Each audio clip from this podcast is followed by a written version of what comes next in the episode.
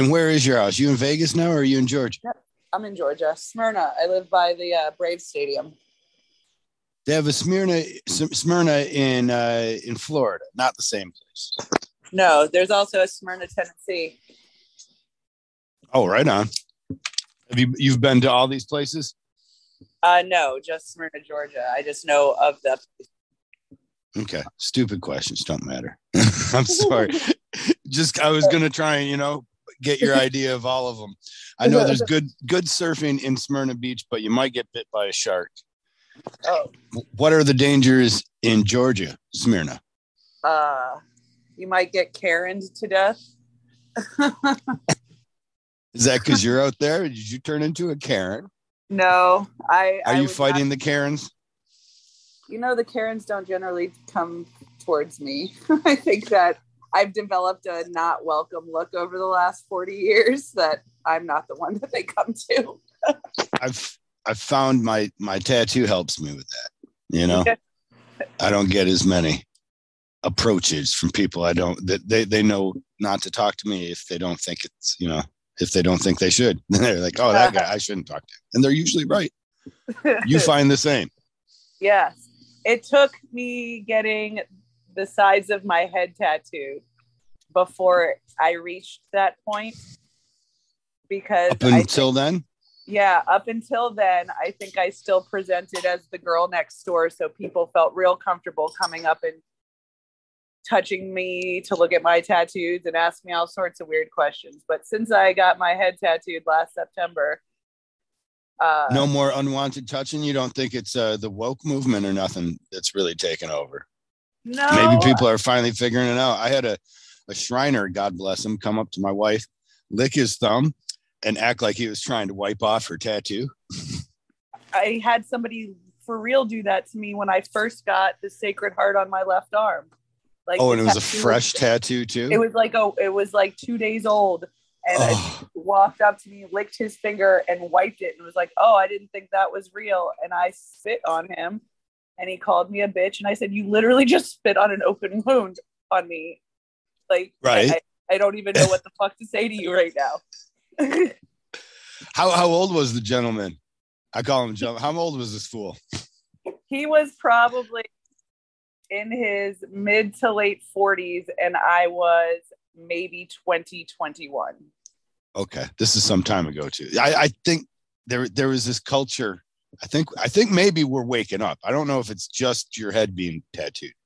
I hmm. think people are men especially are finally getting around to the idea of like other people or the golden rule, whatever it might be. Other Like don't people. spit on me and I won't spit on you. Fair trade.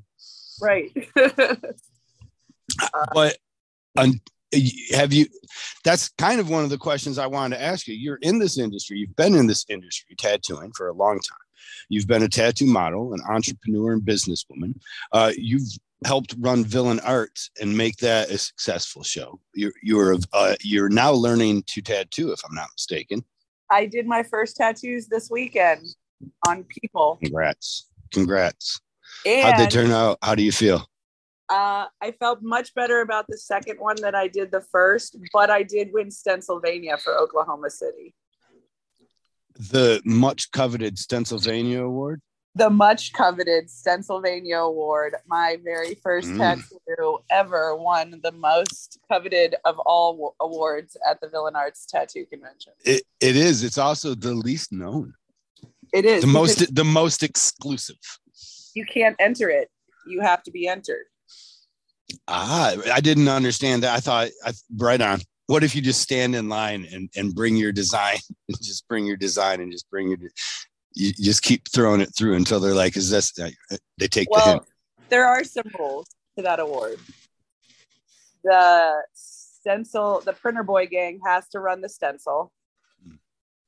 The tattoo has to have cost some money. There has to have been an exchange. It can't be like Okay. you your apprentice gets some weird tattoo. just so you can win the much coveted stencilvania award Right.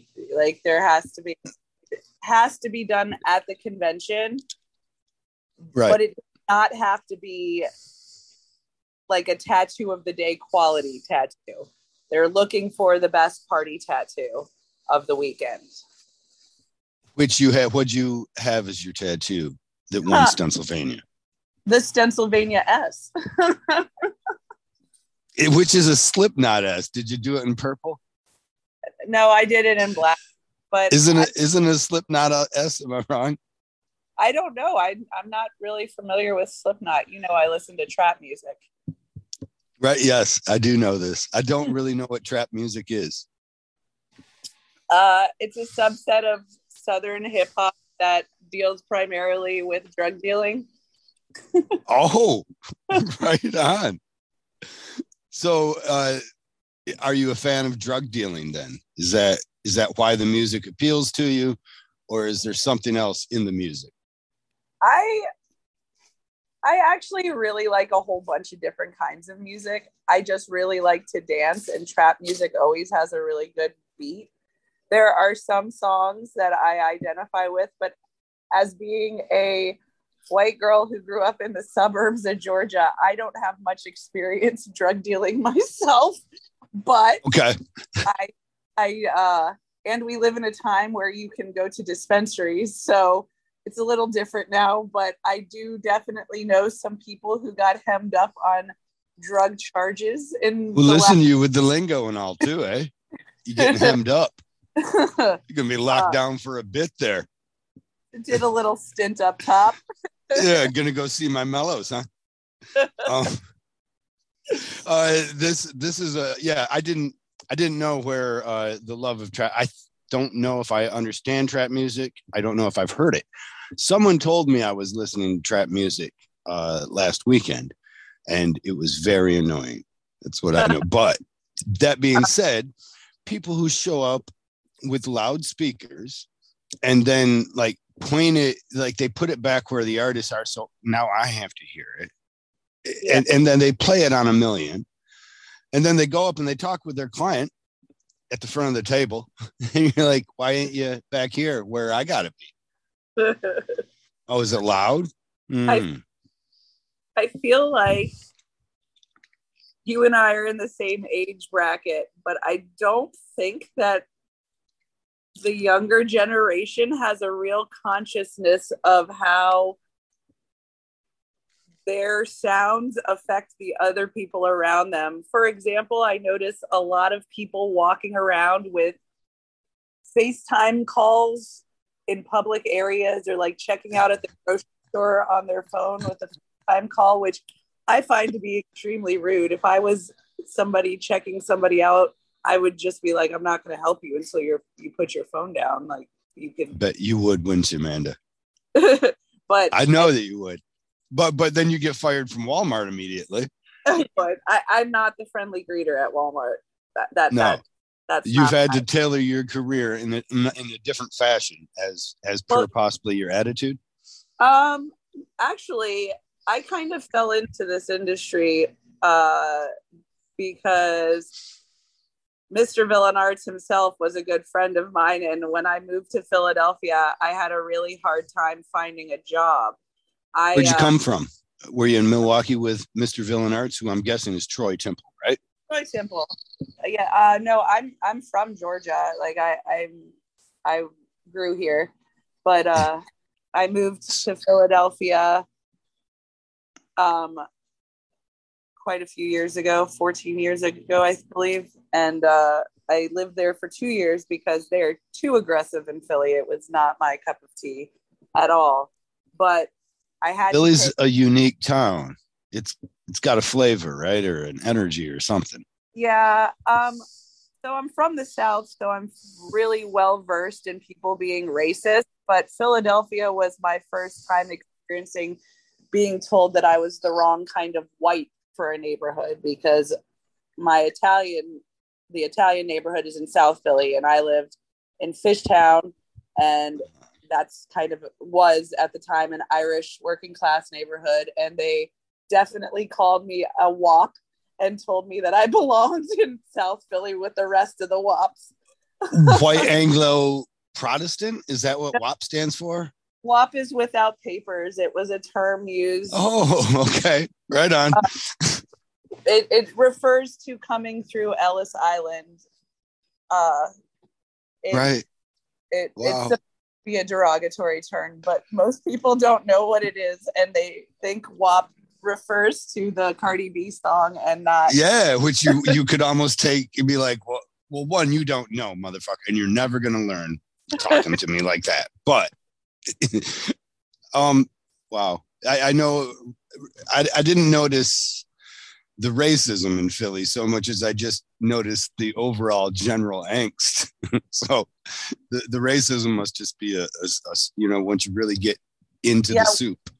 I tell people that it's fun to visit Philly for a few days, but it sucks to live there. Right. I can imagine. It's it's a rough spot, and somehow Troy loves it. Am I wrong? He loves it. He does, but he's not there all the time.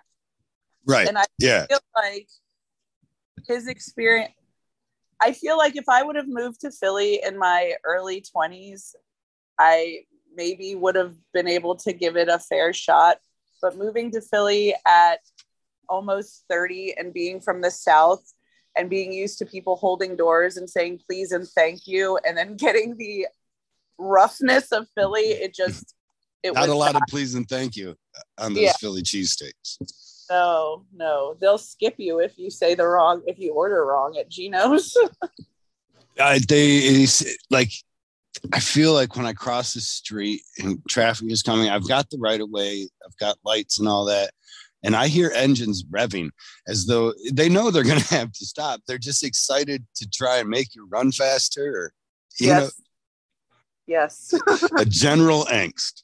Yes. Um, I know that Troy loves Philly because when I when we talk about, are you you're familiar with the Canadian hitchhiking robot? yes, the one that got destroyed in Philadelphia. Troy lights up every time that story comes up. Of anyway, I didn't he make a T-shirt that was like a hitchhiking robot all beat up?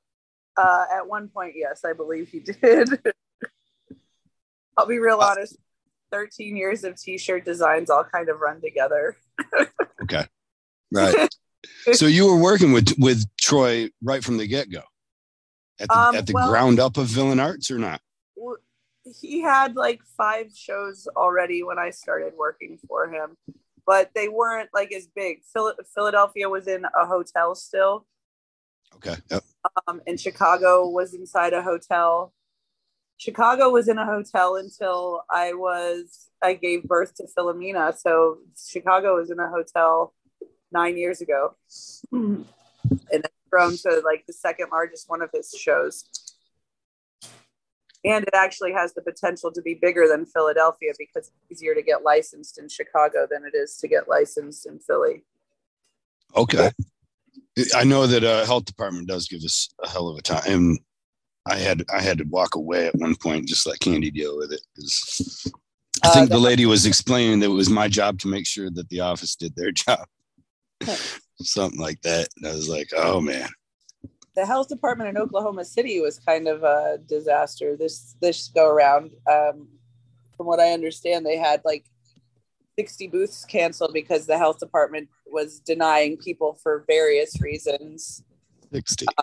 From you got your check and every other piece of paperwork in your file, but we're missing this one thing, so we're going to deny you. Or we didn't have the manpower to process your license in time, so you're you're not going to get to tattoo. It was it was kind of a problem this weekend. Wow. But Oh my gosh. Oklahoma Were was people last, showing up and getting turned away? yeah, Oklahoma was the last to sucks. legalize tattooing. It's only been legal there for 17 years. So it's Right. it's their laws weren't really made by people who understood tattooing and is more made by people who are trying to monopolize on an industry that they don't really have any business monopolizing on. Right. I have no idea what they're talking about. And the easiest thing to do at first for most bureaucracies is to say no until people throw enough money at it to make it say yes. Right. So no, you don't get to tattoo in Oklahoma. That's we don't do Oklahoma generally because Candy isn't allowed to do uh, cosmetics. there. Yeah. some special like, oh no, it's on the face. It's not just cosmetic tattoos. It's all face tattoos. It's everything within the hairline, um, on the face, like the whole. I lived in Oklahoma for five years, so I'm, I, uh, they uh, are very specific. There has to be a doctor on staff because they consider it micropigmentation, which technically, I mean, all- it is right. yeah, but but technically all tattoos are micropigmentation. So it's Yes. not different face. But uh yeah, it had there has to be a doctor present and on staff. So it's weird there. that is an interesting. uh, So um, they must operate. It it must slow down all the permanent cosmetic businesses in the area. Terrible. Well, they all work at spas. They all work at med spas. but is there a doctor generally on staff at a med spa then? Yeah, like a plastic surgeon. Okay, right on. So just make sure that doctors are making money. Yeah. Nice. Oh, good. At least there's that. You know, they've got hefty p- bills to pay back. so I get that. But screw them still. Oklahoma uh, health department half the time sucks because they don't. Now I'm just gonna bitch, but I'm gonna bitch. Um, but they they don't offer they offer a theater of security. They do little to no enforcement except against the actual people attempting to do things legitimately Right. and then they're just a nuisance throughout the rest of it. I can't tell that. I, I'm sure there's plenty across the country that have an idea what the hell's going on, but I know you've seen it and I've seen it where the health department comes into the show and they're just figuring it out. They have no idea. They're like, "This is the first year, and so we're just here, and you tell us what." uh the first year that Troy drew through the New Orleans show, the health department wanted us to put buckets of bleach water in every booth so that the tattooers could dip Huh? their in it after each tattoo.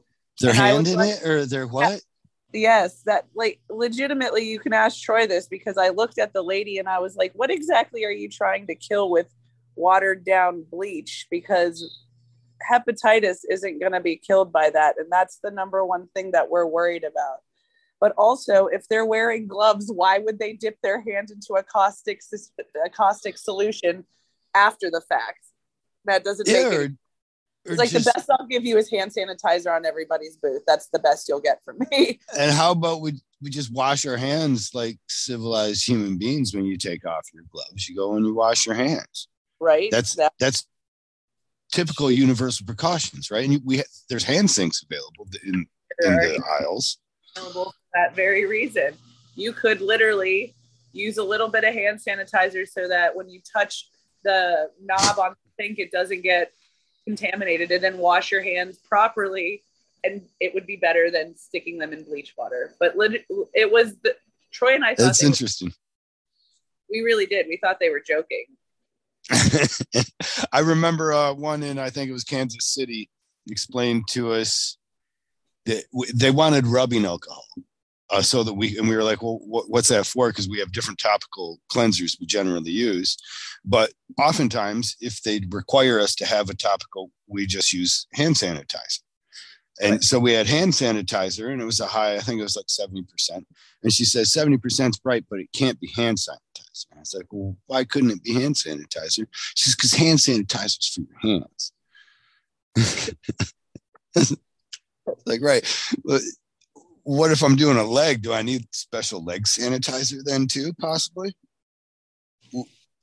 I I was amazed. Um, but we all had to get rubbing alcohol then, liquid rubbing alcohol. Oh well. We were all safe that weekend nobody died. Thank God to the health department. Nobody got any transmittable diseases from us at least. It's Kansas City, so it's probably some kind of that.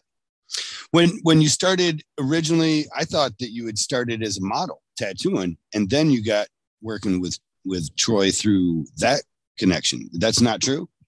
Uh, that's not how I linked up with Troy. Troy was friends with my ex husband. That's how I met Troy. Troy was Okay. actually in my wedding. Um, And you were doing tattoo modeling I was doing tattoo at that time too, then, or not? Yes, I, I actually, the very first time I was in a tattoo magazine, it put a really bad taste in my mouth. And I didn't want to do it again for a little while. The person who interviewed me made me sound like an absolute idiot in the article that they wrote. And I was just really unhappy with it. They I, am sure you know, but I have another back piece under what you can see now. I had it lasered like five times because when I first started getting tattooed, I was in college and then graduate school, and I had, for lack of a better word, 10 pounds of shit in a five pound bag. On your uh, back piece. On my back. I had like five pinups. I had some lettering by Gill Montie. I had a Sacred Heart. I had some pistols some leopard print, you know, just right. all of the tattoos were on my back because I was working on my master's degree and I wasn't sure that I would have a job that I could have visible tattoos. So did you get your master's? Yeah, I, I didn't my- know you had a college degree on it, so I apologize for not. But you've never put on air. Maybe that's a good sign. You've never been around me putting on air. It's like, well, maybe it's the degree, Kyle, but I don't think I would do that. I have two bachelor's degrees and a master's degree. Good lord! Congrats. Thanks. I uh, I have yeah. I was a social worker in a previous life.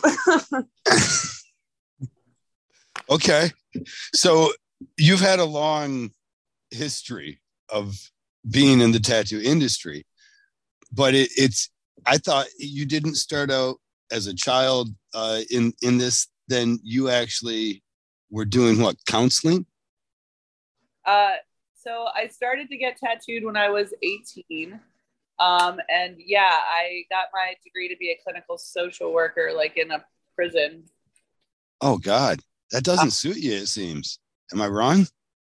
You know, being a social worker and dealing with small children doesn't suit me because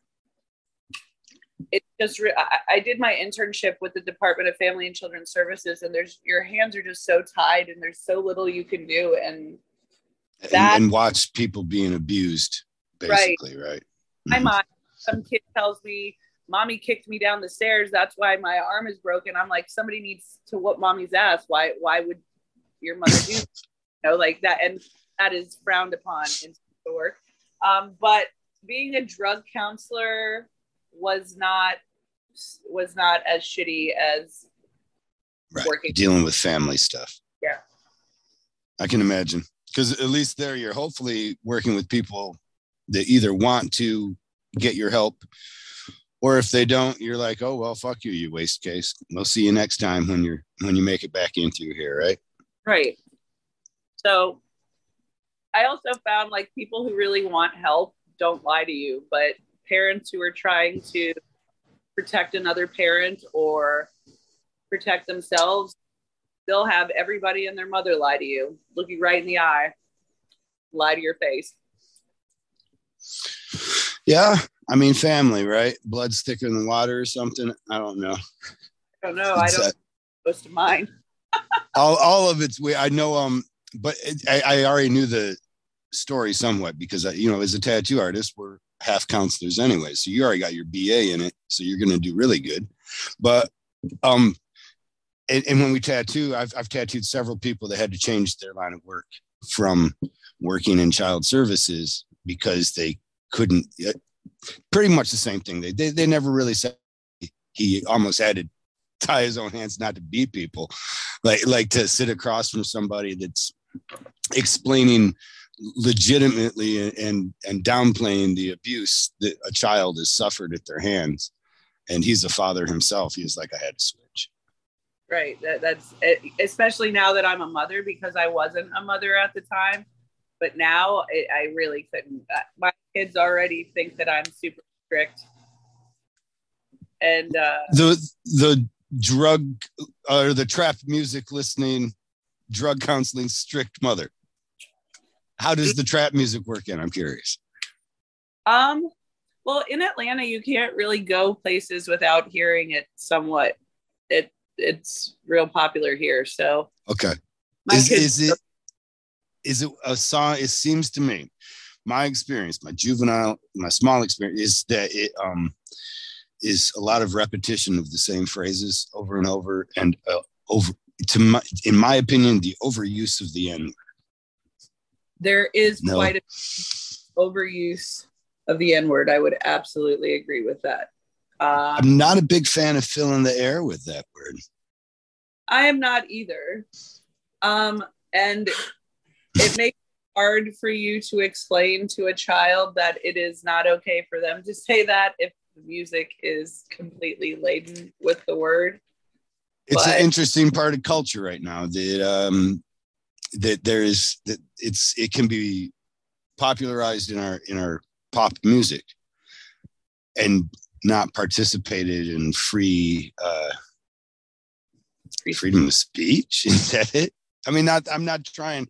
I'm always. I guess I talked with with um Uriel about this somewhat because he, he he does music as well, and occasionally he will use that word, and I say, well, do I get to sing along? You know, and uh, I don't know. I don't like it, but but too, so I understand.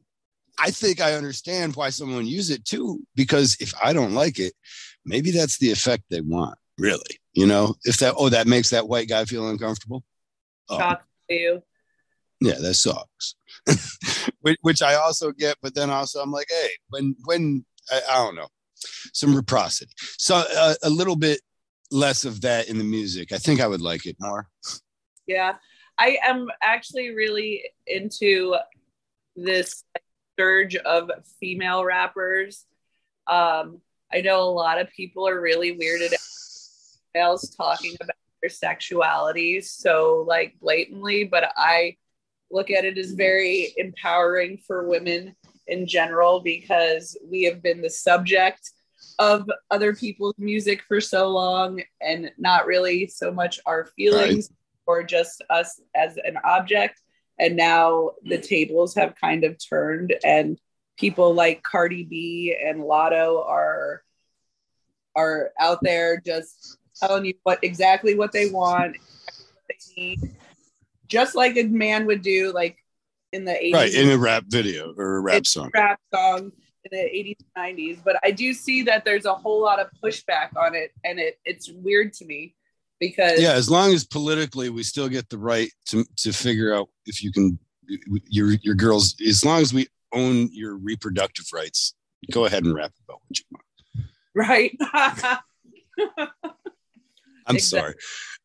The, the do you feel that some of the pushback on on uh the the openness that women have found in their sexuality through now is Cardi B is that trap music? I thought that was just rap.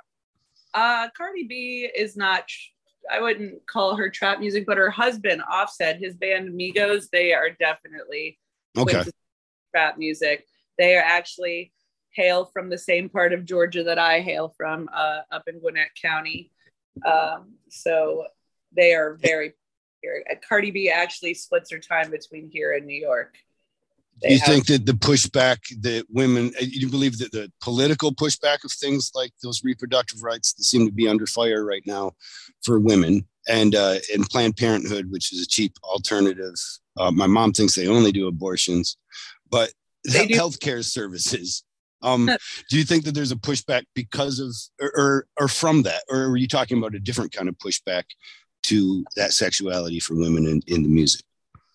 Uh, a little of both. So I definitely think that conservatives have found a lot of trouble in women owning their sexuality. And I think that maybe this current attack on women's reproductive might have something to do with that. Uh, well, if you guys own your own sexuality, you'll you'll be expecting to nut next, and that right. just exactly. it's just taking it. It's a lot of work. I'm not. we got a lot of learning. We just figured right. out where that thing was. I'm sorry to talk to you like that. Um, but to, to me, it's uh, it's it's humorous to watch I don't know. It's not humorous because it's serious, right? But from a guy standpoint, I guess I get to to look at it and laugh because it's not as serious to me, but it's fucking retarded. Like what? I I don't understand. I feel like we should be killing people now, like more abortions, you know, let the mom decide up to 25, 32, somewhere in there, you know, years. I'm talking not trimesters, but 32 trimesters too. That's a start. If, if think society would be a better place if your mom could take you into court at any time and make you face the death penalty. Well, I just think that the reality is that people try to say abortion is not natural, that it's not God's will, it's not the natural mm-hmm. way. If we really were to look in uh, nature, they eat the they eat the weak, like you know. So like maybe that's their way of weeding it out, you know. Like okay, but God doesn't have dominion over them, is what they, they or I'm I'm, I'm playing devil's advocate, or is this Jesus advocate? I'm playing Jesus advocate. God doesn't have dominion over the beasts in the wild. How did he make? How do you claim that he is responsible for creating them and simultaneously say he doesn't have control over them?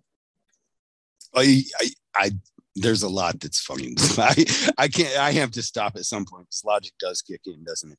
At the one point where the guy doesn't make any mistakes, but did have to flood the world because of a mistake, you're like, ah, I think, I think I got a problem with some of this text. Right. Was mass murderer? He like literally flooded the world. and the worst part about that though was all the pregnancies. was, was all the unborn babies that died. Do you know what they my- didn't even well their mothers were struggling for air they suffocated inside the womb terrible abortion you know what my biggest qualm with the anti-abortion movement is? it's mm-hmm. not it's that they're like these are babies these are babies but nobody gives a shit about in vitro clinics dis- di- disposing of embryos that are viable if the family doesn't yeah. want anymore it's the same thing. well, I I see that. I definitely agree. My biggest complaint I would like to add to that same. My biggest complaint is that I recognize it, I believe, being used as a wedge tool to help one issue voters vote in people who then allow corporations to buy up political power and, and will. As long as they're doing this, what we imagine to be this good thing, how could they be the bad person? Because that other person wants to kill a little baby, little kill, little baby, little baby, just kill his little smile. Best, um, sorry. that's my my complaint is that it seems so divisive and not really what is possibly good for a society as a whole because unwanted children the, the person who has the best idea whether or not she's going to make a good mother is the mother right? And then if these people are very pro-life then i would expect them to find some place in their life for an adopted child Right. You know, but I believe there are less than like 400,000 adopted children. So it's like pro life without adopting. I'm not saying you're, and then at the same time, once you adopt, still, I'm not saying you get to control everybody's vagina. Let's not have little Hitlers. Hitler's mom didn't want him. That's the whole. Reason. She couldn't get an abortion, and 11 million Jews later were in in a Holocaust. You know what I mean? Let her get the abortion. That's what I'm saying. Right. If you could go back in time, would you allow Hitler's mom? That'd be my question to really right right wing. Would you allow Hitler's mom to get an abortion? Right. well, you don't know the, the, the with the recent climate of things that there might be people that say they would be sad Hitler's mom had right right. I didn't think about that too. But yes, there is a, a certain rise in white nationalism right now. There is, yeah, they they just arrested 31 white nationalists in Idaho who were going to. They were moving. Pride. Whatever they were moving, they were just helping some friend, bunch of guys helping. They were they didn't get to the furniture yet. the plan was a long cross state move. You take one U-Haul from the place because they're going to charge more uh, for, so so then you get the other U-Hauls once you get there at the house. they needed those shields for slides down the stairs too. They were going to build a chute for all the clothes. They're really efficient moving. Um, yeah, it's it's it seems I, I don't. It's funny, isn't it? That uh, people can consider themselves patriots, but not stand uh, for what the country's constitution is written as. Right? Isn't You know, to the Constitution say that all men are created equal? yes. No. and that's what we would hope, right? That, and inside of that, I, I then, I mean, and, and that I guess is just the preamble. So I guess maybe we throw that away. But I think Benjamin Franklin said it, and he was a smart guy, right? He said, if you have a diverse nation, the only way to have strength is through unity. The only way to have strength is unity. Now, it's easy to have unity in, in non diverse groups. You know, it's very easy. You all look the same, you pasty ass motherfuckers or whatever color you are, right? But it's not, but with diversity, we needed tolerance. He says, without tolerance, you won't you won't be able to have strength against foreign friends. So there are these groups, if they are intolerant of other Americans, then I feel like they're really missing the patriotic call.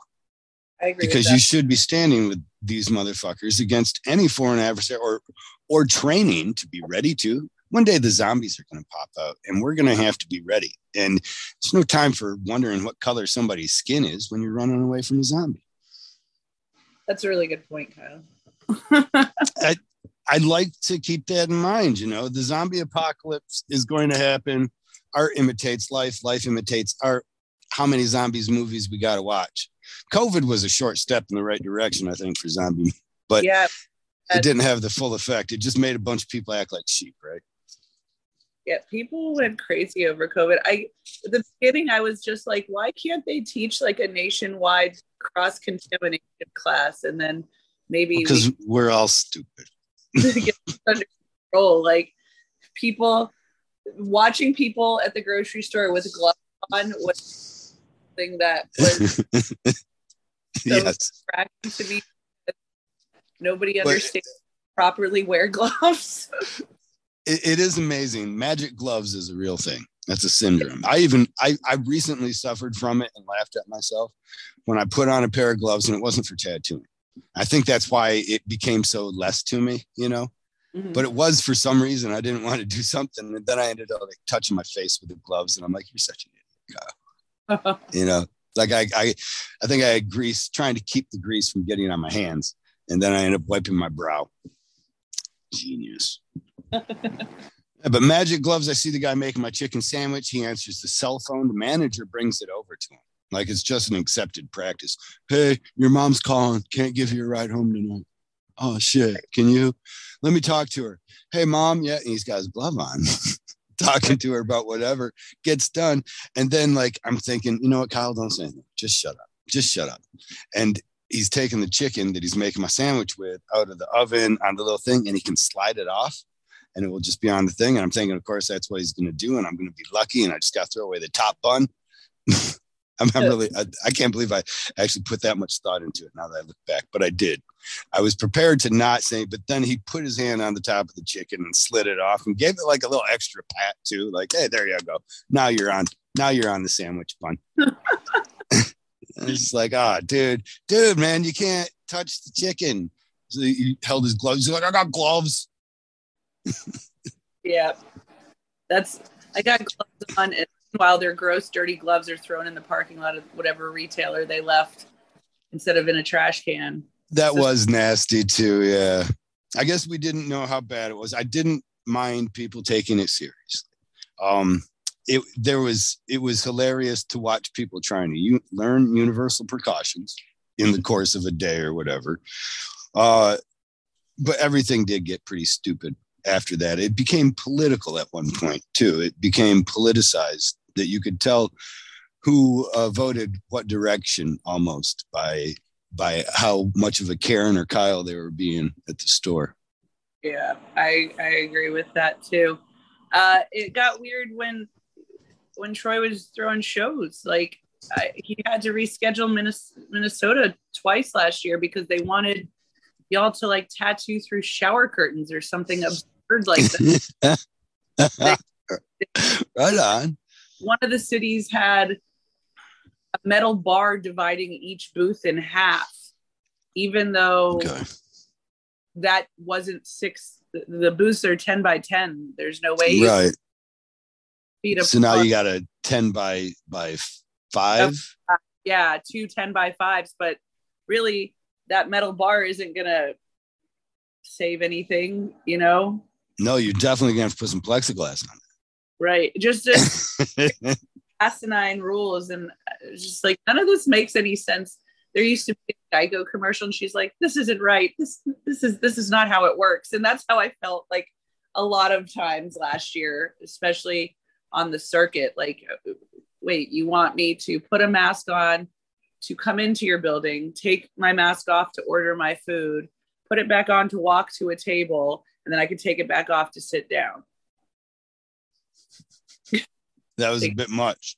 Yeah. There, there was um there was always these really weird Oh, God bless them for it, I guess. That's what I just have to keep because I feel kind of like it was going through TSA for me. Because I am an idiot. And I guess if we imagine that this stops some shoe bomber from blowing my airplane up when I'm going over Kansas, you know, if I don't have to get to know a, a cornfield intimately from from 500 feet in the air or whatever, then uh, then I like the TSA. I like the security, the idea, even the theater of the security they provide.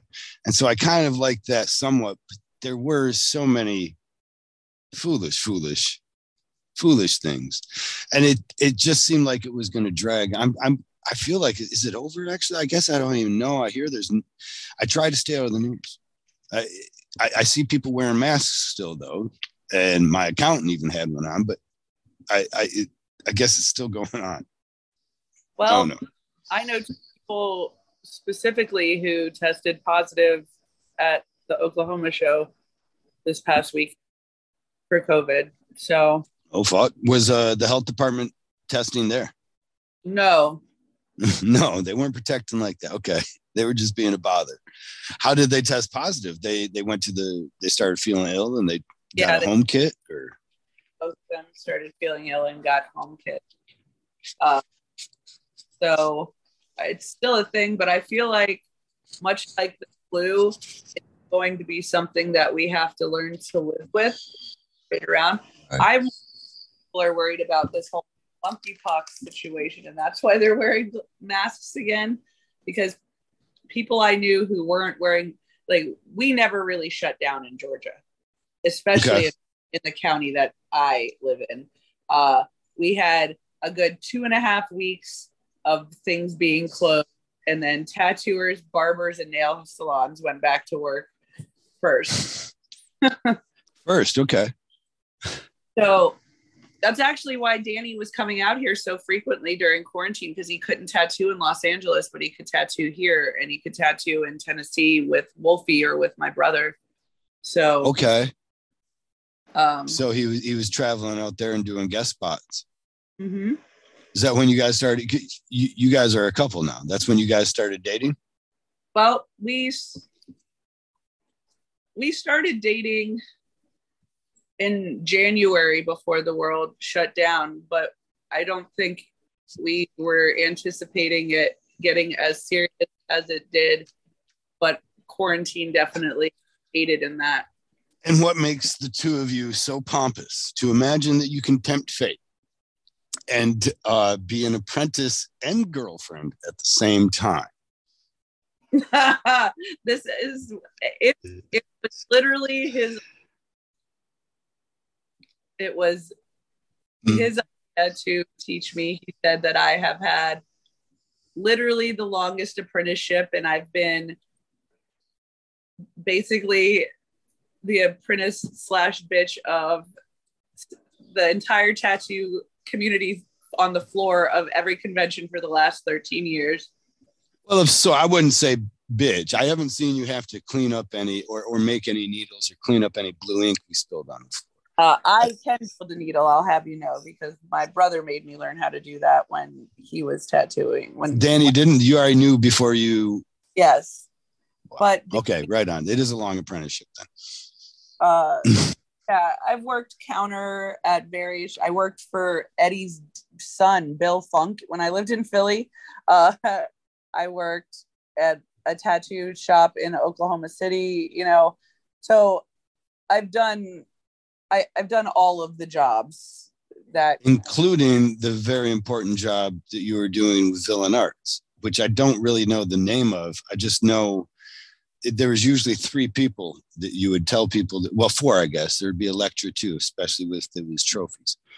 There's like there's carl troy there's Elektra and there's you. You know when people are like hey i need then you're like these people. Yeah. I used to joke that there were three women that were the hamsters in the wheel running the show for villain arts oh. and it Elektra, me, and Jess in the office. Okay. Yes, I recall Jess as well. Uh, I think we only met her once. She was usually at in the office, right? She doesn't use. This year, I've seen her at more shows than I have previous years, but that is probably because I'm not there this year.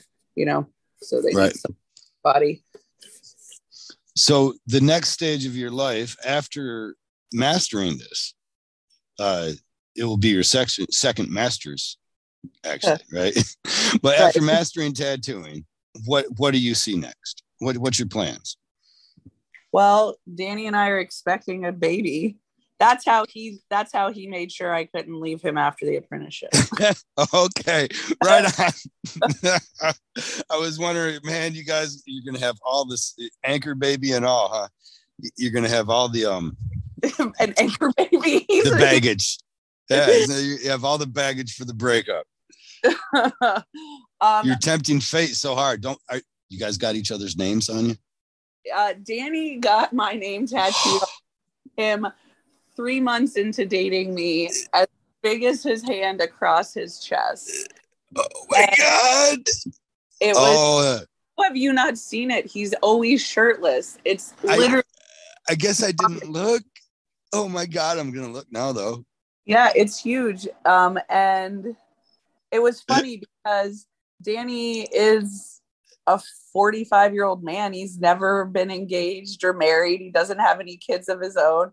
He's been tattooing for 20 years. He has nobody else's name on him. And then he doesn't have any kids either.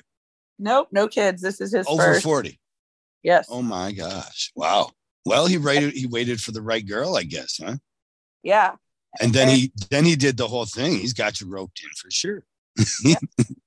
have, At least I, he's going to be able to walk around and be like, "Yeah, she owes her. Eh, she owes her starting the industry." He can actually, he can't say that.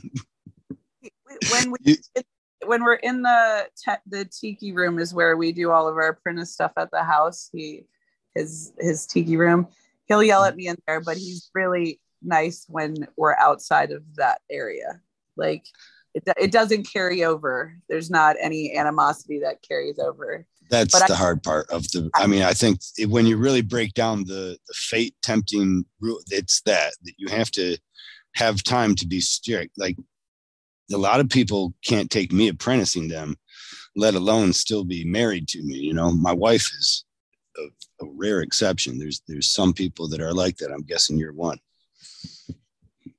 Uh, well, I've seen my brother apprentice people before, and that is maybe the worst thing I've ever witnessed in my life. Like the way he treated his apprentices. So, like, I kind of expected to get some of, you know, because he can't go easy on me. I'm, I'm like, everybody would be like, oh, you're, you know, it would be a thing. So, okay, yeah. I expected there to be issues. Like I expected to fight. I talk back. that's that's a problem. but it doesn't matter when I mean in that he's right or he's wrong. He, he's right, right? I mean in that case, the, you're doing a line. The the result is there. Right. It it it doesn't matter what I think. What he's telling me to do is what's important in that instead. And Danny does traditional work very heavy line based. Yeah. Usually those guys are pretty rigid about their kind of um, about many different rules to tattooing. Is that the, the style that you feel you're uh, most akin to too? Is is traditional? Well, Danny wanted me to learn how to do some fine line stuff. You know, like the the infinity symbols that everybody's getting. He, he Mhm. wanted to do that kind of stuff, but he says that I do better with traditional, so that is probably where I will. I'll Oh, it's difficult. I but Traditional guard. I, I'm covered in it, so I feel like it's what I I know the best. Okay, right. And then are you using one of these? Are you using an old school traditional coil tattoo machine or are you using a rotary like like me with my little limp wrist now? I can't hold one of those big Um, doorbells anymore. Well, I don't have one of those like pen situations. Um, he has a Dan Kubin that he's been having to use, but I have used coil machines too.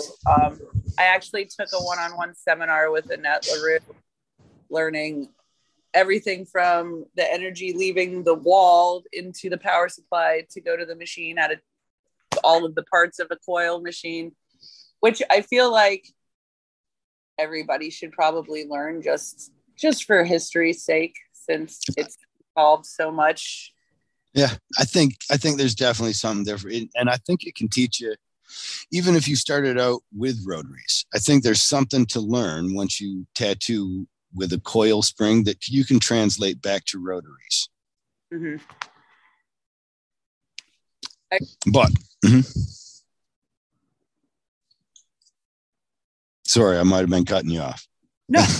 um, I don't. I don't know. I I guess what anybody cares about lines about machines and stuff, but that's always something I'm interested in when somebody's learning because everybody's apprenticeship's different. Everybody's a different tattoo artist when they get done, and there's so many different you know uh, things that direct those you know and, and that's even why i ask you know what your vision is because i'm i want to be able to chart it and be like if see if you end up doing you know realism or fucking geometric work and laugh at you when you were like oh remember it was going to be all traditional sales sailors tattoos.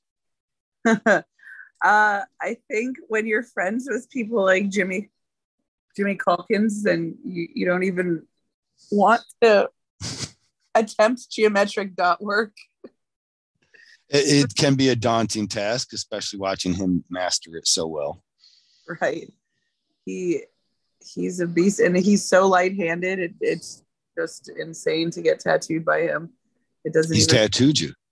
He's he him and uh rick megason flip shades they did my head as a collaboration. Oh, that's awesome. Ouch. How Yeah. but it was easy you say. Was flip shades more painful then? Uh flip shades dry wipes like he's trying to fight you on your head with all that hair underneath there that's gotta hurt uh well i've had a mohawk for like 10 years so i just don't ever wear it up so it wasn't like a bunch of hair but he did the back part and i guess the back of your head sucks worse and i had the bright idea to do both sides of my head in the same day Oh yeah, that's a good idea. So you're pressing down on the fresh tattoo on one side. Huh? Yeah it was it was a genius move on my How'd you sleep? it actually wasn't bad once they were done tattooing. I felt like my head was it didn't hurt as much at any point healing as it did when uh Rick was tattooing. okay. That's cool. I get to hold that over Rick's head then and be like, well, you're painful. I hear. It's here you hurt people, man. I don't know if I'd ever want to get tattooed by it. Dry Well- wiping, first off, who the hell even does it? Like, and he- what is he doing? Some crystals? Was he scared of losing his line work? Come on. he did crystals, yeah. so what's he? He's like, oh, I can't, I can't get out an ink pen and fucking put a straight line on that if I lost this. I, no excuse. You think he was just doing it to hurt you, or he's just one of those guys likes No, to drive? I have I have another tattoo from Rick that's a collaboration with him and uh Neo Trash Nick. And Okay. uh I remember from that tattoo that Rick was the more painful of the two. It's something uh, I, I'm trying to really work on myself because I, I ask people to sit for such long sessions so often. And if I, I'll start out the gate just like I don't know if you do it, but you almost have this habit of like slapping the tattoo a little bit. Like you forget it's a human, and you're getting that ink off there, and but you don't want to like leave the paper towel on there too. Right, you just kind of tap tap tap it. I have to catch myself right way. I'll just like slap slap slap. Treat him like a piece of beef that you know Sylvester Stallone's going to beat up in in the meat locker. Um, moving on. Long history tattooing career. Mm-hmm. Could you share with us, if you would, some of your funnest stories? I've never really got an insight into Portland too, so I really wanted to hear about the Portland meltdown uh, from the girl. oh, Starla. oh, you, you, she has a name. Yeah, that's her name. That's Starla. She, she blocked all of us on Facebook, but for a while we were able to see her Facebook page. Uh, so that was the first year Troy threw Portland. He's actually mm-hmm. not throwing Portland this year because Portland last year he said was akin to a third world country and he would rather be in Cambodia than Portland. oh wow! Is that because is the policing in the in the the bum kind of district or whatever that's pop, popping up or what? So it is very easy to be homeless in Portland. Like where most places you have to have an address to like receive food stamps or ha- register your car or something like that. Like you can use the address of a shelter there, I guess. But also okay. heroin's legal it's it's more like a class war, I would say, than anything because it's just like average people just saying fuck the man, I'm not paying rent anymore and popping a tent because they can because there's no laws against it. And uh and then get developing a drug habit too or, they're already starting the drug habit? Or are some of these people down there like upwardly mobile yuppies got a really nice beamer parked outside of their tent? Yep, that that. No yeah. Troy, no. Troy and I were walking to the convention center Friday morning last year for the show. Uh-huh. And, you know, him and I used to be the first two people there. And uh, we saw an average white dude come out of a tent, take a shit in the middle of the street, and go back to his tent. But he, and just dressed really normal, not like didn't look crazy, looked very well kept. Just, the middle of the street, middle of the street, dropped his pants and bent uh-huh. 90 degrees. And like yep. Squ- elbows on knees kind of a thing. Yep. Squatted down and shit. Did he bring toilet paper with him? I don't remember that.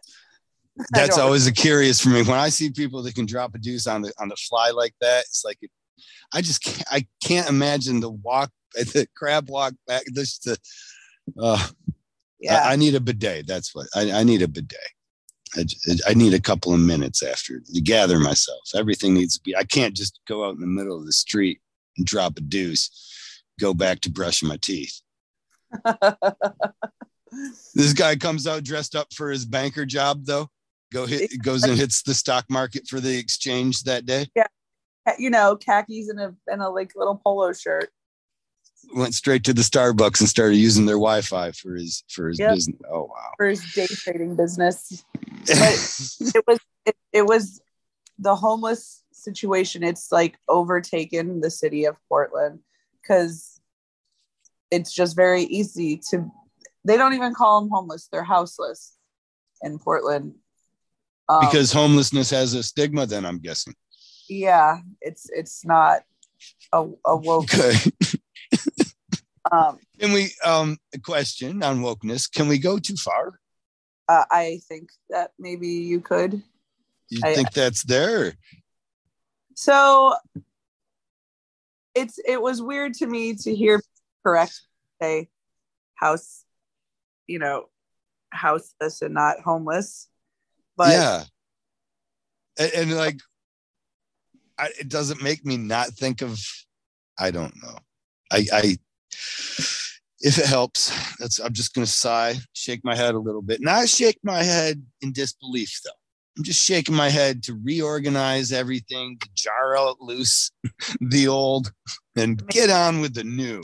That's the way it is. They're houseless. Okay. Um, I seen a, a it doesn't matter. Uh, hopefully, Candy will cut this out. I don't know why it matters to me right now. Speaking of what uh, the degenerates of our society, I saw the ugliest hooker I've ever seen in my life yesterday. and I live in Flint, so we see some ugly. You only see a pretty hooker when the cops, when the police are doing a sting. You know, Yeah. you're like, wait a second, she's got all her teeth and shoes. That's a cop. Yeah, I we pulled up at the intersection, and I, it was hard to even because she was so ugly. You would think, and, and not presenting herself in any kind of fashion, that you would be like, well, that's a hooker. That's what you think at first, but then you look at her halter top over this Walmart gut, you know, it's just Mhm. sticking out, just proud as shit. Uh, um, pasty as the day is long. Uh, whitewashed jeans, like pulled up over the belly button style, all one piece. And then you're like, well, no, it's just a really bad fashion choice. That's what that is. And then at the traffic light, though, then she started to work it, you know, like would like claim her corner or whatnot. Be like, oh, it was terrible. Okay. There's a spot in Memphis. So Mm-hmm. drive from Atlanta to Oklahoma City. Memphis is kind of the halfway point.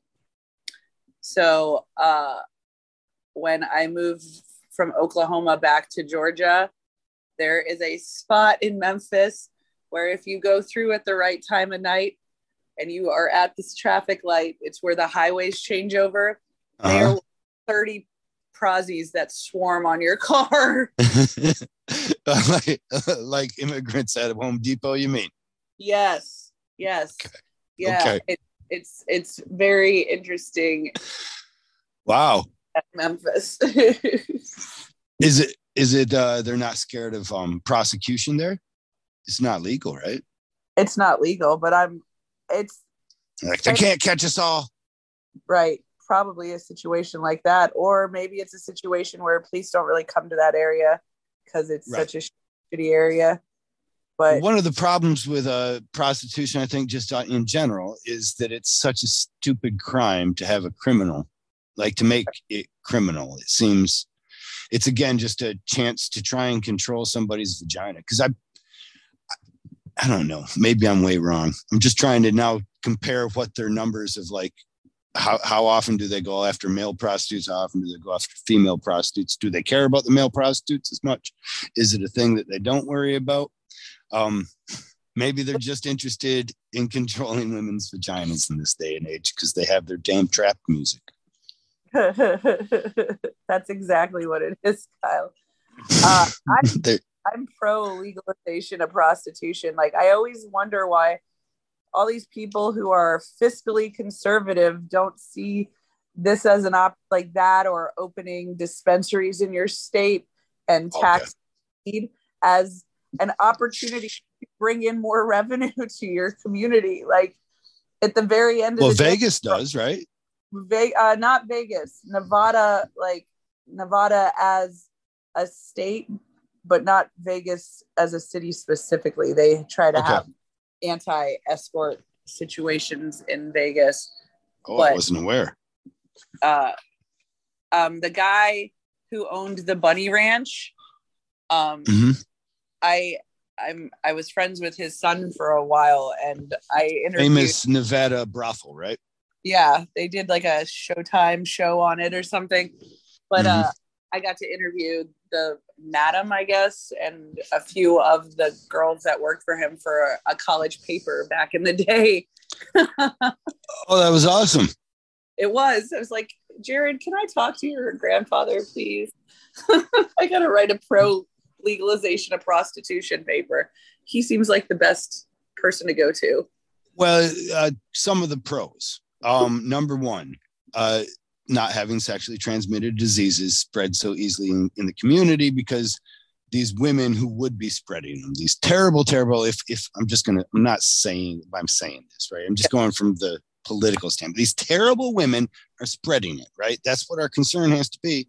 But if they were tested, then, well, that's a lot safer because otherwise you just have even the worst of them. They're almost guaranteed an addiction at that point because of how low in life you have to go to become a sex worker at this point when it's as disregarded or as it is you know when when, it, when we can't imagine that somebody can be respectful and still have a job in the in the sex industry. Right. But meanwhile everybody's watching well not everybody i guess they're not watching porn but they are. But um the, the i think the con is that you lose your ability to take the moral high ground over issues like abortion and stuff that you are using anyways as a divisive wedge tool. You lose that ability. You know what i mean? Like um it's just it, it, hey should prostitution be legal? Soccer moms all across the world. No. Men everywhere. Hmm i don't know. I guess maybe i'm wrong if i imagine that men just blanketly want to try and control vagina because i feel like the majority of men absent of a, of a female's opinion in this would say no prostitution should be legal. It's the oldest profession in the world. How right. else are we going to keep the, city, the, the, the city you know clean safe? One other thing that happens um, with prostitution that i've noted in my life i it, it almost well yeah i've gotten fights over this. Um, it creates a stronghold for criminal element meaning if i have nothing but my persuasive ability to talk a girl into turning a trick so that she can get some drugs or I can hook her up with a I can work my way from that one transaction on my way up to being a pimp, to being a drug dealer, and also RICO statute. Now I'm selling guns because you got to protect your girls. Yeah. But natural progression that happens in the absence of a legitimate brothel where who the hell is going to go to a street worker when there's a brothel right there and the girls are tested. Right. It's safe. Like at the bunny ranch at the time when I interviewed them, those girls couldn't go to work with if with a cold, like with just like a right. Stuff. It was testing every week for STDs. Like the girls were not afraid for their safety. It was in a controlled environment. Were the I, men tested the the Johns or the clients were they tested as well, or they just have to wear condoms? They just had to wear condoms. Okay. It seems um, like you could still get different STIs or whatever, but I'm not so. I'm not the doctor. I could barely make it through COVID. Yeah, you still get them, but I feel like the ones that you're the most worried about, like AIDS, there has to be like an exchange of fluids. It can't just be touch. Like herpes, right. HPV and just, just you're still septic. Yeah. But you can take care of those. I mean, you might not get rid of them, but you can control that. AIDS, you might not be able to. Well, then, what are the chances there's a large number of these girls probably do have herpes? Am I wrong? I mean, one in four Americans of sexual age has herpes. Yeah.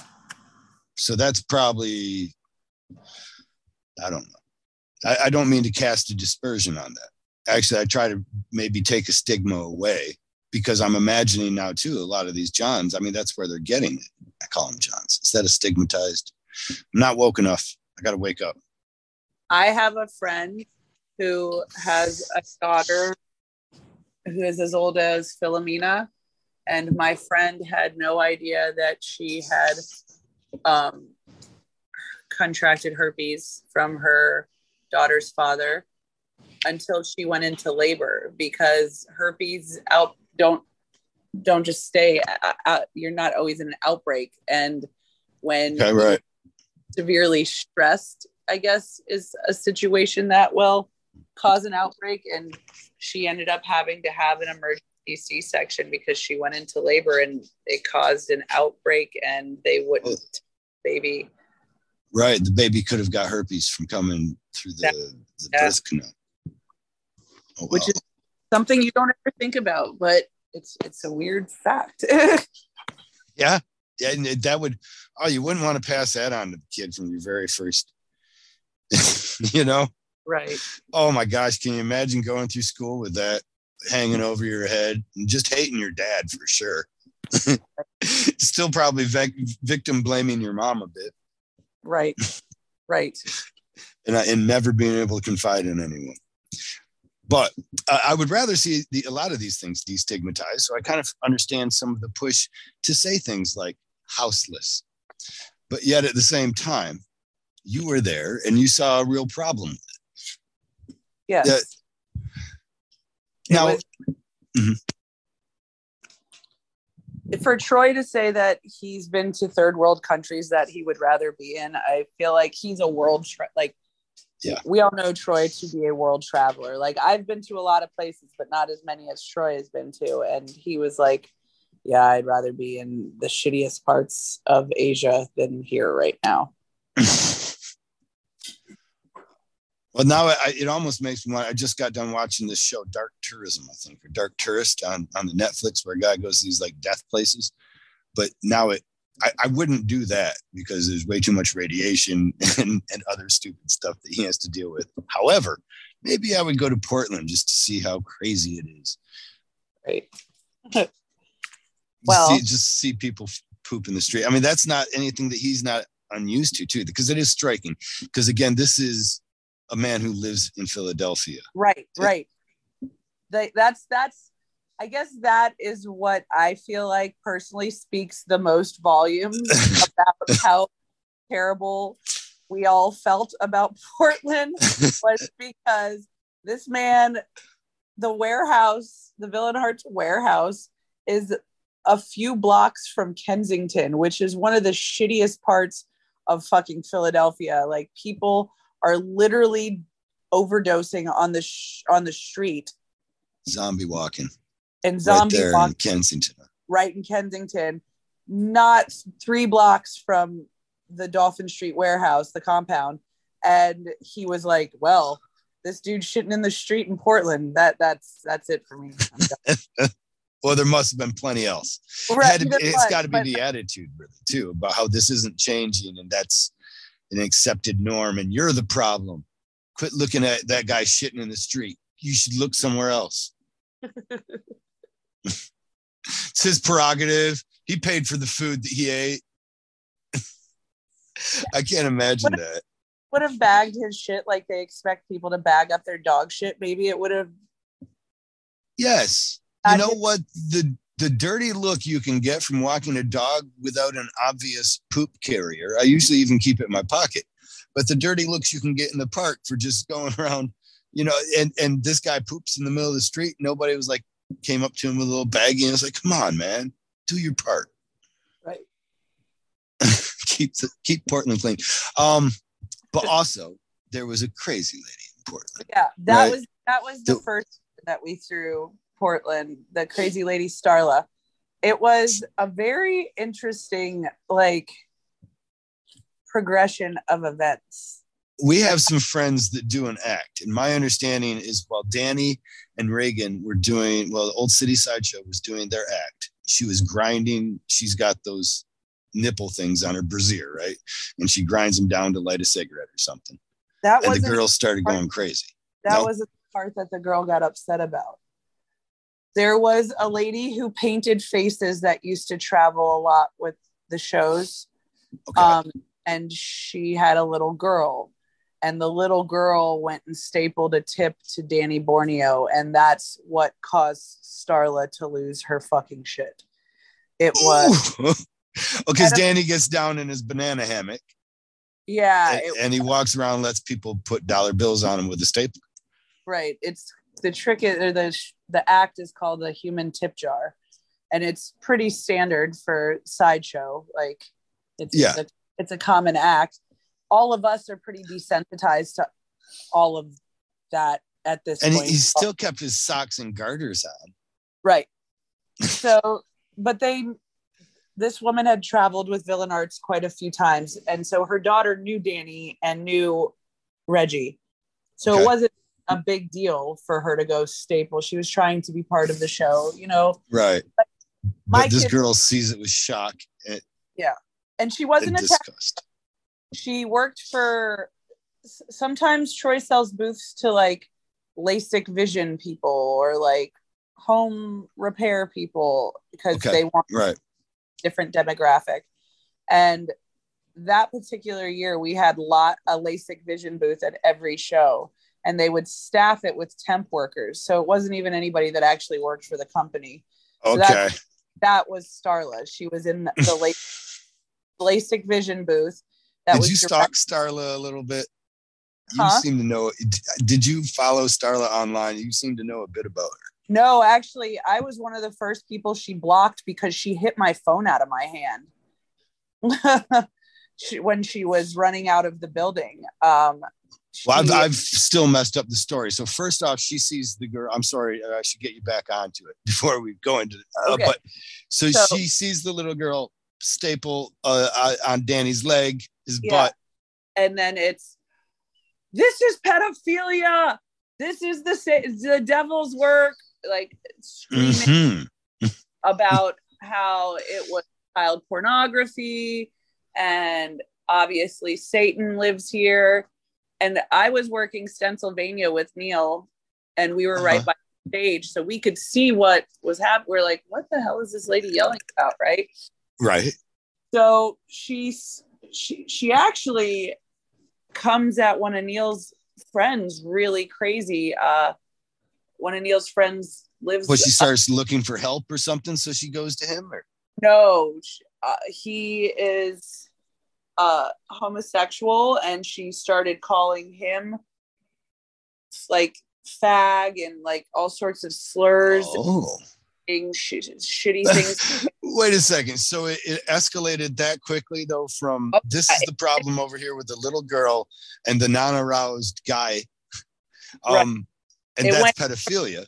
zero, zero to a hundred. So like And then she just starts picking people out in the crowd, and she saw Well- somebody that was homosexual. Or, Neil's friend tried to be like, "Hey, like you don't know what you're talking about. You need to calm down." And so she she went after. Okay. There were some. I feel like there was somebody from Affliction's booth that got pushed by her because she people tried to get in between her and uh, Old City because she was like walking towards the stage very angrily, screaming at them. Like, I feel threatened, or what? Well, like I feel Act- threatened.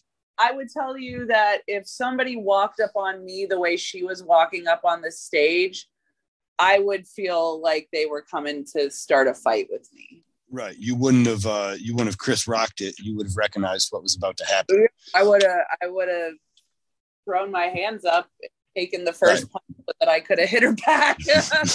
right. That one was coming. We all seen it. She was. There was intent in her eyes.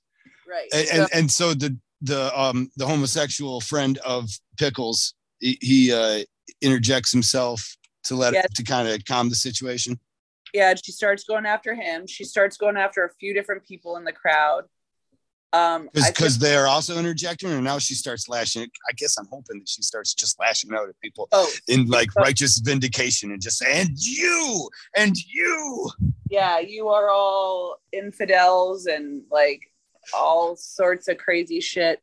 wait she turned So- into a muslim in, in the same regard I listen, if we they found her on Facebook. I can't even remember who found her on Facebook, but she had lots of posts of her doing similar things, like walking through the mall in an American flag bathing suit, screaming at people for not for not protecting women or just like some, some like Okay.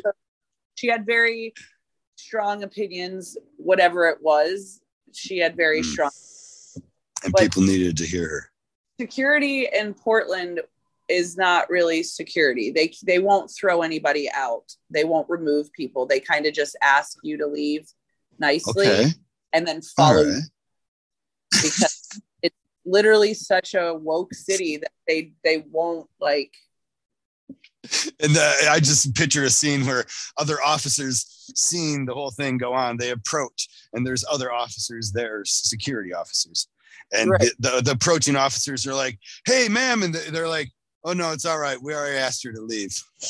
right. Oh, okay, right on. it was. So she ended up running out the like back side door that was behind the stage and she was on Facebook live, right?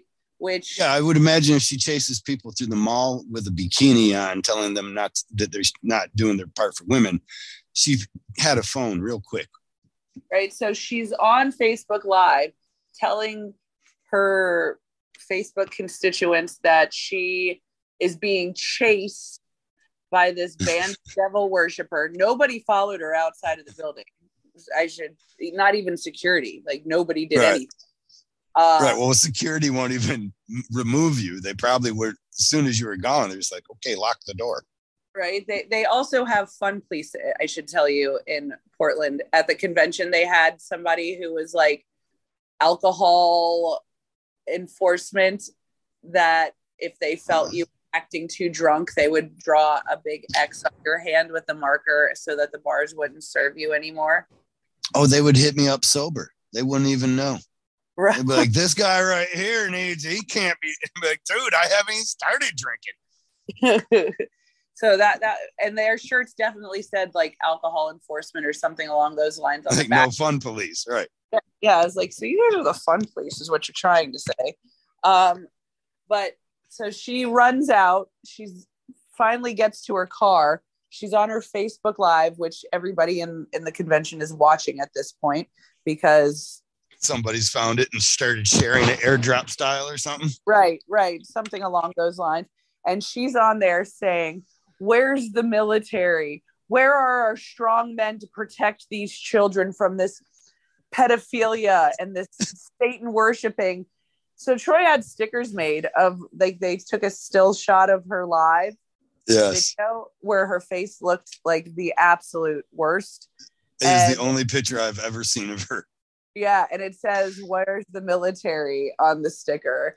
But you would have to know that that's what she was screaming for you to get the joke. But it was "Where's the military?" and all this. We're like, but she actually became a big problem. She called every venue, called and emailed every venue that they had shows for the rest of the year, to try to get them to make the show 18 and up. And then this last year where he threw it, it wasn't the same place as he threw it the the first time. Because they they uh didn't want to deal with the problems that she They presented. wanted to make I think they wanted to make it 18 and up. Right on. She had her way. Right So that's that's some of the problem. You can't just always give in to every demand. The next thing you know, you got stupid people running your show. And then you got the fun police showing up and telling you when you get cut off. That's the bartender's job. That's why I tip him so he doesn't do it. that's like I feel like when I was younger, tattooer, you didn't argue with a tattooer. Like they said no, that was the answer. They told you the price, that was the answer. They'd kick you out of the fucking shop. They were all bikers, you know, like it was you, Yeah. you didn't everybody thinks that the customer is always right and it's not the case in this situation. And with Yelp and shit like that, like people will go after you real quick and completely destroy your business because you told them no, you know? Yes, I do. I I suffered a I don't know if it was suffer. I probably shouldn't breathe anything into it. Maybe it's long ago that it would never and Candy can always edit it out actually. I've got that awesome ominous power. But one time there was this little brat at the at the pool and I let several people use my goggles. And then he stole them from one of the kids. And then I and the kid came to me crying, and I was like, "Oh well, yeah, we can ask him to give them." Like, "Hey man, I, I didn't have enough for everybody," and that kid had them first. So and the kid went underwater, and like just refused to pay attention to me. And so I was like, "Well, they're mine, so I'm just going to get them back," you know. And I went out there to go get them, and then uh, I'm all over on Facebook about this terrible person.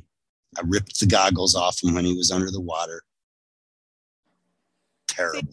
that shit pisses me off because I had a situation with my girls. We were at the trampoline park. It was like two years ago, maybe three years ago, and it was toddler hours. So nobody over five was supposed to be jumping. And we were there with my neighbor who has two kids the same age as my kids. And there is this boy who's maybe 13 or 14, and he's running across all the trampolines and he's knocking over kids Yeah. several other parents have said, "Hey, watch what you're doing." Right? Well, he ends up knocking over my neighbor's son and causing his nose to bleed. Mm-hmm. So I was like, "Where's your fucking mom?" With the expletive too, or not? Yeah, with the expletive. I don't. I don't not curse in front of children. I. that. That's. See, that was my problem. I probably left that out of the story. I said, "Hey, kid, I'm just gonna get those fucking goggles," and then I was. I swore at the kid. Hurt his hurt his feelings. Yeah, so he's nope. done the same. I feel better. Uh, I. I the way I feel about cursing in front of children is if I tell my kids that these are bad words and they can't use it, then they're going to go out of their way to use them in situations that might get me in trouble. So if it just seems like a normal word, you know, right? Yeah. Uh, so I'm like, "Where's your fucking mother?" And he wouldn't show me. So I'm like, well, "Whose whose fucking kid is this?" You know? right. Yes. Louder now. yeah. So the mom's like, "Oh, I don't understand why you have to use this word." I'm like, "There have been six people talk to your son since I've been here, right?" And Right. you were And one bloody Right. nose. and he knocked my neighbor's son over and my neighbor's son has a bloody nose oh it's not really a big deal well it is absolutely a big deal and maybe if you weren't on your phone or talking to mm. whomever and actually paying attention to your fucking kid this wouldn't be a problem that's been going on for the last hour and she Can we just agree that not to tell somebody who's listing grievances with you that something is not a big deal, unless you're like the CEO of a company and he's your underling, you know what I mean? And you're making choices. Like that is never the proper response. right Like, she- like, oh, your grievance, it's not a big deal. You're little bit. Oh, thank you for letting me know. I it felt so big a second ago. Right. belittled me. I- Like- anyways.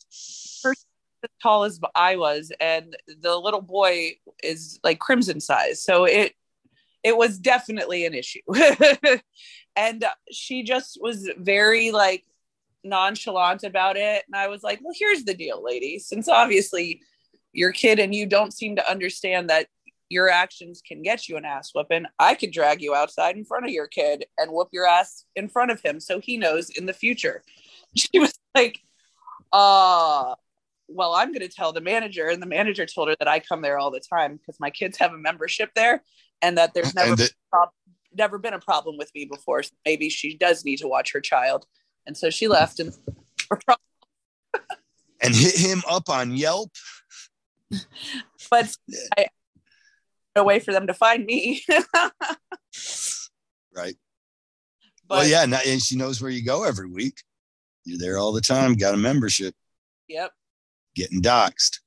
Yeah, I, I don't think that's I. I don't like to do that anymore ever. Actually, maybe it's because I'm getting older and weaker, and I'm I don't trust my reflexes as much, Huh. or maybe I'm just getting wiser. But I wonder too if there isn't just the difference of uh, the sexuality, like me coming up to some dude and saying that. Certainly, I wouldn't obviously challenge a girl. You know, hey, I'll beat your ass for what your kid's doing. But if I was to come up to somebody's father, uh, I feel like it's like a guaranteed it has to happen because I'm already calling him out on his bullshit, right? I'm already calling him Right. out on his on his hoe card. But a girl, she gets to walk that back. Yeah. I don't know. I don't know. I just uh, I'm just interested in how that sent her day into a spiral or not. But it's weird. It's one of those things I feel like every, people who are younger than us who grew up with social media their whole life like they expect instant gratification and everybody thinks that they're special and that they don't get to be told no and it's not how I I mean it's not how I was raised at all but it's not how I want my kids to be raised. Like you're special definitely but you have to work at the things you're good at and people are allowed to have a difference of opinion to tell you no you know? Those are off those are definitely things that are allowed. Without you firing back at them like they did something wrong. Okay. it's like telling someone a whiting tattoo is a bad idea right? Not i'm Yes. trying to on your dreams but because historically it's used best to highlight things it's not used best to be the entire tattoo. It, will fade to like a raw chicken fat yellow because you have to look at it through the layers of your skin. It doesn't look like it does in those Pinterest things, but people get real, real fucking angry with you when you tell them no to that. yeah, uh, because they have it right there, right? They have have they're like, no, look it, see, it's like this forever. It never changed on this person. Next year, I will Google the same image, and there it will be. Right. Fresh as the day it was taken. Right. uh, I've I've done them. I, I I, I go through a bit of a, song and dance anytime somebody's doing something stupid where I just want to let them know that it's their choice, right? Like they're in control of that and, and back away from it. Like if Danny was to ask me, which he would be far stupider to tempt fate and have me try and do his lettering. But if he was to ask me to do the lettering of your name on his chest, I would have an obligation, I would feel, to say, uh, here's the thing. Right. It's bad luck. Just saying. Uh, but after that, once I explain it, I'm done. Like I'll put it on you happily. The shops that I worked we had um, release forms for things like that, where it was like I was they explained to me that this white ink tattoo will not stand the test of okay. time and that they do not offer free touch-ups for these specific tattoos and that I'm assuming I'll risk kind of a thing. Was there a free touch-up thing at the shop you were working at? It, for like sleeves and stuff like that, they would do a free touch-up. Um, not for hands, but for or feet, right. but everywhere else they would do free touch-ups except for on things like a white ink tattoo I had a friend tell me, and I think I like it, and I've started to try to use it. It's, it's hard not to uh, go back to your old habits, but to call it a follow up session because touch ups, and this is the funny thing that like houseless and homeless, right? But uh, yeah. because touch ups, everybody, it, it seems like you're fixing or correcting something as opposed to a planned, especially in a sleeve. I plan to homogenize if you will, all this together. You know, there's going to be values because the different days we did it and the way skin heals or the way you laid on it one night, whatever, then we just want to go back and look at it, you know, call that a uh, follow up session. And people don't have such a problem with it. Call it a touch up and they feel like you're uh, lowering yeah. your work, you know? Yeah, no, that actually does make sense. because it, it's, oh, especially in things like marketing, like Villain Arts changed it from convention to festival. It, like, a festival. The wording. Now, does that help hit on different searches or something? Uh, I believe so. I believe um, that Troy spoke with a market researcher, and they said that branding as festival was a better convention makes people think work and festival makes people think fun time. This is true. Yeah because when um when you talk to the lay person about a tattoo convention they they get a little sparkle in their eye and you can see it turning in their head sometimes and they're like wait a second so what you go and you pay at the door and then all the tattoos are free right you're like no you pay at the door and then you pay at the tattoo like, well, why would I do that? That doesn't make sense. Twenty dollars doesn't cover the cost of a sterile setup. well, they start to figure it out. I think if you call it festival, I followed the logic here, right? If I say festival, they're just like, oh yeah, yeah. Well, I gotta pay to get in the fucking party. It's a festival in there. You know, yep. they probably got balloons and clowns. Gotta show up. Well, we got the jug. They do have the juggler. We got a couple of juggalos. there are a couple. Whoop, whoop. That's where I thought you were going with it. Uh, no. Juggalo, didn't you get to hang out with Bob K- Cat Goldthwait? Oh no, you saw him do a do a bit about Juggalo. So you did get to hang with him. Uh, my uh, Danny's boss here, the guy who did my back and both my sleeves, he tattoos Bobcat, and we all went to see him, and he. Oh, how awesome! Yeah, it was it was really cool. But he does he does a thing about tattooing at the gathering of the Juggalos and how he threw like a can of Faygo or something and knocked out his driver. who was uh, like an esteemed member of some sorts. Am I wrong? Yeah, it was it was somebody who was important, and they're like, "Fuck this guy! I don't care if he's got a fucking go kart." Right? They, Can of. It was. uh I I don't think it was in an aggressive manner. I I feel oh. like people are known to be throwing soda. right. Well, usually you open it up and you and you you squeeze it a little bit. Uh, there's a there's a whole process. You haven't seen it, I guess. Have you, have you been to a Juggalo fest, festival before? I, I have not been to the gathering of the Juggalos. No.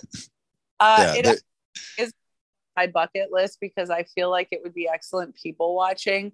And if you've ever seen that show Workaholics, their version of going to the gathering of the Juggalos was hilarious, and I was, I would very. No, much- I've never seen it. Uh, I, I'll have to look that up. It's a funny show. have you seen the Juggalo dating commercial they had? No. That's good. That's a good. One. I'll have. But all these things that that appear to you once you um once you're down with the clown, I guess. I just met Jamie Madrox, who was down with the clown. But I guess Jamie Madrox, Blaze Ya Dead Homie, and Monoxide Child uh, all had a falling out of sorts. And I guess there was a fist fight involved. So, and uh, right, luckily I didn't mention anything because I haven't paid attention in a long time. I, you know, I don't, I don't know if I even hate to say it. It's just like I got a tattoo when it really meant something to me, and it still does. And I love that time in my life. And when I listen to some of those songs, I remember the lyrics immediately. However, anything new, I'm not familiar with. Right. But I go and I meet Jamie Madrox, and I, I luckily didn't mention anything about you know ICP days, and have him thinking that I'm like a fan of uh, you know, and now I gotta hate him or something. I don't, yeah. I don't know how all that that that merry-go-round of hate works, but I know sometimes it gets uncomfortable. There's a rap song I like called Blueberry Faygo, and the first time I saw that that's what it was called, I was like, wonder where this kid's from and if he's a juggalo. But I think he's talking about a strain of weed. Oh, damn it. right on. Is it a trap song? Uh, I wouldn't consider it a trap song, no. Okay. Right on. I mean, not that actually I might listen to it more with it not be. I, I can't say that I don't like trap music, I guess. Um, but I'm pretty I'm pretty full up on Stevie Wonder right now and James Brown, so I'm okay. Going back to the old shit when you and Candy come to Atlanta next time, we could go to the Trap Music Museum. There's a whole museum here. There's a, muse- a museum. Has it been out long enough to have? I mean, it's not even 20 years, right? Uh, it starts with T.I. is kind of the the okay, first, and he's Atlanta guy. Yeah, yeah, yeah. It's it's really all Atlanta rappers for the most part in the museum, but like uh yeah i i guess you could say maybe like T.I. was the original trap music. Right on. I, I, I always thought it was rap i guess but i've never i even remember when rap became hip-hop and then i thought the one that would be considered rap i thought that that was i was wrong. And they were like no that's it's like i don't even know anymore i'm gonna go back to listen to old shit because at least they everybody knows the genres. Nobody's pushing the envelope there anymore. You know, it was pushed a long time ago. Now the envelopes finally arrived at my late late doorstep. No email, and I'm like, I like it. I, I like this new guy. What do you call him? Stevie Wonder, huh? good. Bill Withers. Uh, well, I really appreciate you talking to me. I think I'm gonna. I, I didn't hear your HVAC guy interrupt us, so I imagine we're under amount of time. Um, and I meant to immediately, my first thing, I was like, hey, I should probably get her to plug her expensive taste Instagram as, uh, but I didn't even think to. Do, what what is the name of your Instagram account where people could follow you at? Um, it's expensive underscore taste underscore ATL. And there, are we going to be able to follow your progress as a tattoo artist as well? I have a tattoo page also. It is Amanda Cupcake Tattoo. Amanda, I've never heard of you as Amanda Cupcake. When they first started putting me in tattoo magazines, that's what they called me because of the cupcakes on my feet. For whatever reason, that was the tattoo that the magazines like to shoot the most. okay. I don't, you know, um, I, I don't know that it doesn't fit though. Amanda Cupcake. I, I, feel like you got a much harder exterior though, because one thing I know about Amanda is she she will fuck you up. But like, it takes a lot to get me there. Yeah, yeah. But there's yes, absolutely. Actually, I've never seen that. I don't know that, I guess. Maybe it's all just a front. what I know about Amanda is, is she puts up a real good front. She will fuck you up. But I think I've stayed too long. I've said too much. Are there any other stories that uh, you have burning on your mind that you think our viewers and list viewers, our listeners might like to hear of the road? Uh no, but I'll think of some so we could do a part two. Look forward to it and we'll check back with your progress as far as tattoo artists at that point too and figure out, you know, if you've gone yep. like full piercer arm or if you've given up and decided to become a politician. I'm trying to think with your with your course uh, through your careers, they've all been pretty tattoo like after one, but that was a dramatic split from from counseling to this. So at any point, you might become an airline pilot. I could be anything, right? That's what I tell my girls. yes, and and if if you then if not you, then them at least because they'll have the time to put into it. But right. thanks for being a part of this, Amanda. I really appreciate it. Thanks, Kyle. Give Candy my love and tell David I said hi. We will.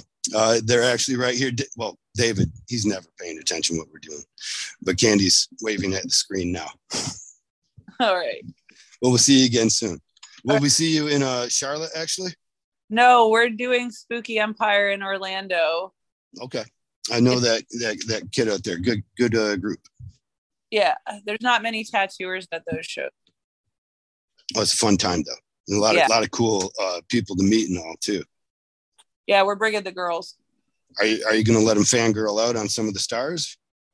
Yeah, Crimson. It's actually Crimson's birthday tomorrow. She's five, and she's really into all spooky and scary stuff. So she's actually like, we're going to go to the horror convention for my birthday. Like she doesn't realize Danny's working it. wow, that's awesome. That puts a big smile on my face. Well, wish her a happy birthday for us too. I will. Tell Philomena we say hi as well. I will. Y'all Take care, hon. Bye bye.